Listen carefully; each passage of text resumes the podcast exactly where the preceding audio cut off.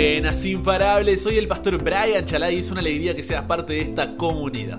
Hoy nos encontraremos con Dios en Éxodo capítulos 35 al 40 para terminar el libro y para seguir creciendo en nuestra relación con Él. Recuerda estudiar estos capítulos antes de escuchar el episodio. Este no busca reemplazar tu estudio personal, sino motivarte y enriquecer.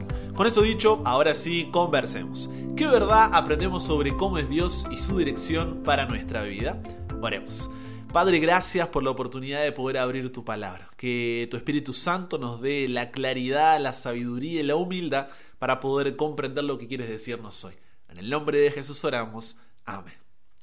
Los capítulos estudiados para este episodio a veces ah, pueden parecer tediosos y repetitivos. ¿Por qué sucede esto? Por dos razones. Primero, debido a la cantidad de detalles que se dan. Y segundo, porque es una repetición de lo que ya leímos en Éxodo capítulos 25 al 31 más o menos. Estos capítulos lo que buscan es dejar registro de una descripción detallada de cómo el pueblo hizo lo que Dios le había ordenado a Moisés en el monte Sinaí, al pie de la letra, conforme al modelo del santuario celestial que Dios le había dado a Moisés, como dice Éxodo capítulo 25, versículos 9 y 40.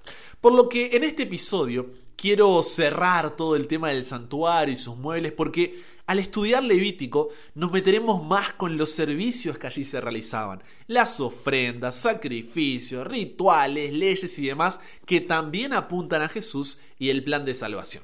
Además, tener en claro esto te ayudará a comprender mejor las profecías de Daniel, de Apocalipsis, así que de seguro deberás volver a escuchar este episodio cuando estudiemos esos libros.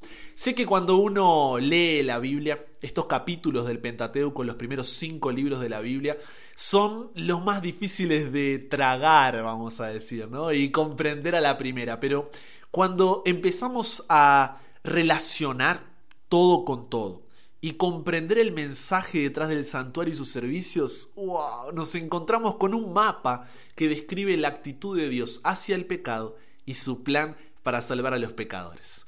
Bien, lo que no podemos olvidar cuando leamos Levítico es que el plan de Dios se lleva a cabo simultáneamente en el cielo y en la tierra.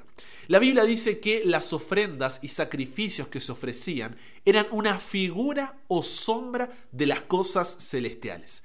¿Qué significa esto? Las sombras imitan cada uno de nuestros movimientos de manera tosca e imperfecta, ¿o no? Pero los imitan. ¿Quién no ha jugado con su sombra alguna vez?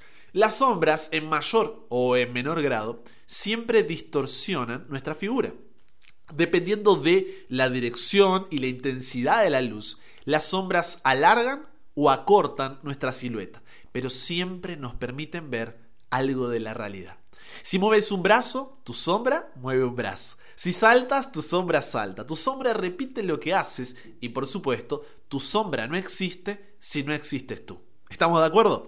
Las sombras, aunque parecen estar vivas, no existen sin nosotros. Lo mismo pasaba con el santuario terrenal.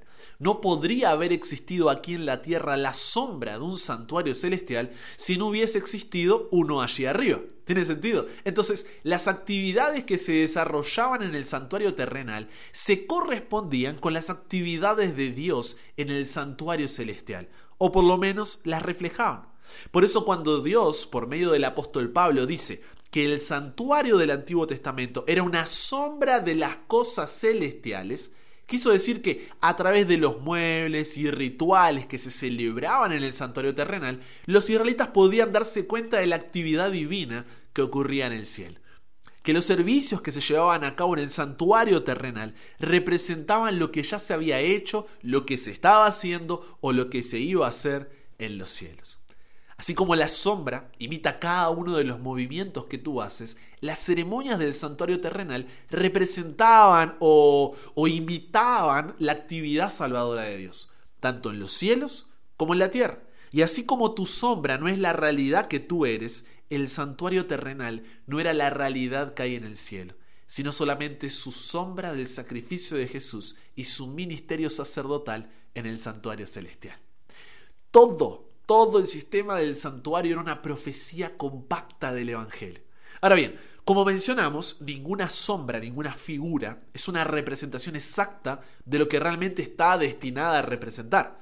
la obra que Dios hace en el santuario celestial es, pero tan elevada, que es imposible encontrarle un paralelo terrenal exacto. La sombra, cualquier sombra, siempre refleja imperfectamente la realidad. Entonces, este santuario celestial es real, no una metáfora, no una abstracción. No sabemos cómo es, ni de qué materiales está hecho, si es que está hecho de materiales como los que conocemos aquí en la tierra. Veamos algunos versículos bíblicos sobre esto que estamos conversando. Hebreos capítulo 8, versículos 1 y 2 dice así tenemos tal sumo sacerdote, el cual se sentó a la diestra del trono de la majestad en los cielos, ministro del santuario y de aquel verdadero tabernáculo que levantó el Señor y no el hombre.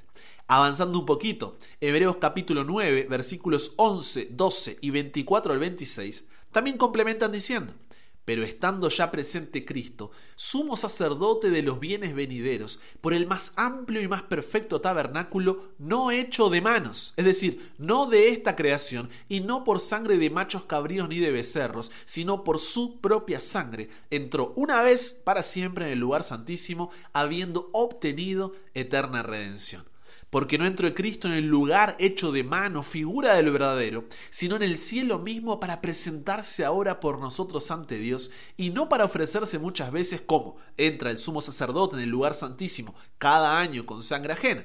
De otra manera le hubiera sido necesario padecer muchas veces desde el principio del mundo. Pero ahora, en la consumación de los siglos, se presentó una vez y para siempre por el sacrificio de sí mismo para quitar de en medio el pecado. Apocalipsis capítulo 11, versículo 19 y capítulo 15, versículo 5 también hacen esta referencia cuando Juan en visión dice, y el templo de Dios fue abierto en el cielo, y el arca de su pacto se veía en el templo. Y hubo relámpagos, voces, truenos, un terremoto y grande granizo.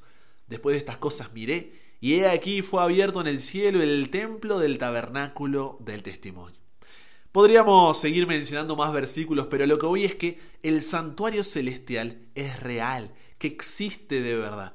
Por supuesto hay que entender que una sombra es una sombra, no es la realidad. Y aunque la sombra representa la realidad, no es un duplicado material y físico de ella. Las sombras solo dan una idea de la realidad, pero como dice Hebreos capítulo 10 versículo 1, no son la imagen misma de las cosas. Para que quede claro, el santuario terrenal no es exactamente igual al celestial en medidas, en forma, en estructura, en materiales, etc.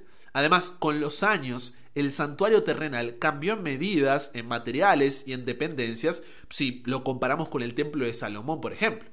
Lo único que sabemos del santuario celestial es que es verdadero en el cielo uno que levantó Dios y no el ser humano, donde se desarrolla el ministerio de Jesús. Sabemos también que tiene un lugar santo y un lugar santísimo, cuyas funciones son las mismas que las que tenían esos lugares en el santuario terrenal. Eso quiere decir que entre el santuario terrenal y el celestial había y hay una exacta correspondencia de, atención, funciones, pero no necesariamente de medidas ni de materiales. Y voy a repetir eso porque tiene que quedar claro si bien el santuario celestial existe y es real, con el santuario terrenal había y hay una exacta correspondencia de funciones, no necesariamente de medidas ni de materiales. ¿Ok?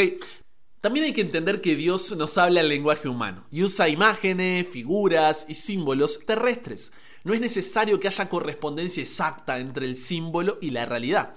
Lo que debemos recordar es que hay una correspondencia de, y otra vez esta palabrita importante, funciones en cuanto a las verdades que representan sobre Dios. Por eso Jesús, fíjate, luego de su sacrificio en la cruz, el altar, resucitó siendo después purificado, la fuente, el lavacro, y entró al santuario celestial como nuestro sumo sacerdote, el lugar santo, y ahora intercede por nosotros delante de la presencia del Padre, lugar santísimo. Logras ver cómo el santuario terrenal es un mapa del plan de salvación y una sombra en funciones del santuario real que existe en el cielo. Esto nos muestra la santidad de Dios que no ignora el pecado, sino que reacciona ante él con toda justicia e ira.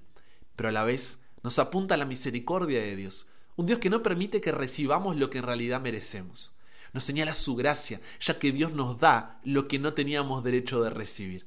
Nos manifiesta su fidelidad, porque estuvo dispuesto a entregarlo todo por ti y por mí. Pero sobre todo nos revela su amor, intercediendo para que tú y yo podamos reconciliarnos con Él. Cristo fue tratado como tú mereces, para que tú puedas ser tratado como Él merece. Fue condenado por tus pecados en los que no había participado para que tú pudieras ser justificado por su justicia en la cual no habías participado. Él sufrió tu muerte para que tú pudieras recibir su vida. Dios Padre trató a Jesús como si Él hubiera cometido todos los pecados que tú cometiste, para poder tratarte como si tú vivieras la vida perfecta que Cristo vivió. Jesús es nuestro sumo sacerdote delante del trono de Dios, para que cuando ante tu pecado pienses, me fui demasiado lejos, caí demasiado bajo, me siento indigno e inmerecedor, soy un hipócrita, estoy sucio, ya no puedo volver a Dios, caí demasiadas veces, no logro salir de este ciclo, no hay solución, Dios se cansó de mí, después de lo que hice o de cuánto me alejé, Dios me abandonó, ya no hay oportunidad para mi caso. Recuerdes la promesa de Hebreos capítulo 4, versículos 15 y 16, porque no tenemos un sumo sacerdote, que no pueda compadecerse de nuestras debilidades, sino uno que fue tentado en todo, según nuestra semejanza, pero sin pecado. Acerquémonos pues confiadamente al trono de la gracia, para alcanzar misericordia y hallar gracia para el oportuno socorro. Éxodo capítulo 40 termina diciendo en los versículos 34 al 38, entonces una nube cubrió el tabernáculo de reunión, y la gloria de Jehová llenó el tabernáculo. Y no podía Moisés entrar en el tabernáculo de reunión porque la nube estaba sobre él y la gloria de Jehová lo llenaba. Y cuando la nube se alzaba del tabernáculo, los hijos de Israel se movían en todas sus jornadas. Pero si la nube no se alzaba, no se movían hasta el día en que ella se alzaba. Porque la nube de Jehová estaba de día sobre el tabernáculo, y el fuego estaba de noche sobre él, a vista de toda la casa de Israel en todas sus jornadas. Todo el libro de Éxodo nos apunta a Jesús y el deseo de Dios de habitar en medio nuestro. Vive en su presencia, permite que habite en ti. Él siempre está a la vista de toda la casa de Israel, en todas sus jornadas, y su gloria quiere llenar tu vida por medio del Espíritu Santo. ¿Cómo es esto de forma práctica y no tan poética?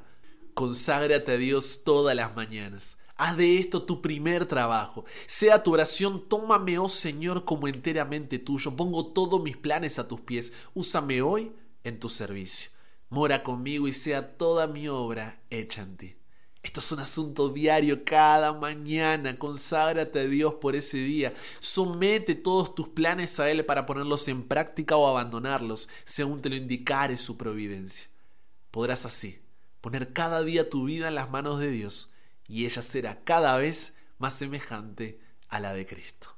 Conversamos con Dios sobre esto.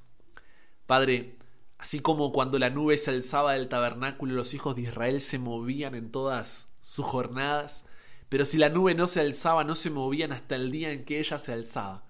Que hoy, que hoy podamos seguir tu voluntad mientras atravesamos el desierto. Entiendo que tu voluntad no se trata de conocer el futuro de forma cierta sino de conocerte a ti. Y eso, Dios, eso nos es suficiente.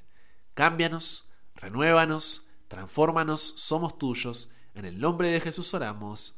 Amén con eso llegamos al final. Comparte con otros lo que aprendiste hoy. Súmate a la comunidad en WhatsApp totalmente gratis y todavía no lo has hecho para recibir una notificación en tu celular cada mañana, escuchar los episodios sin conexión, tener material extra, hacer tus preguntas, acceder a contenido exclusivo y te espero en el siguiente para que nunca pares de aprender y nunca pares de crecer. ¿Por qué? Porque hasta el cielo no paramos.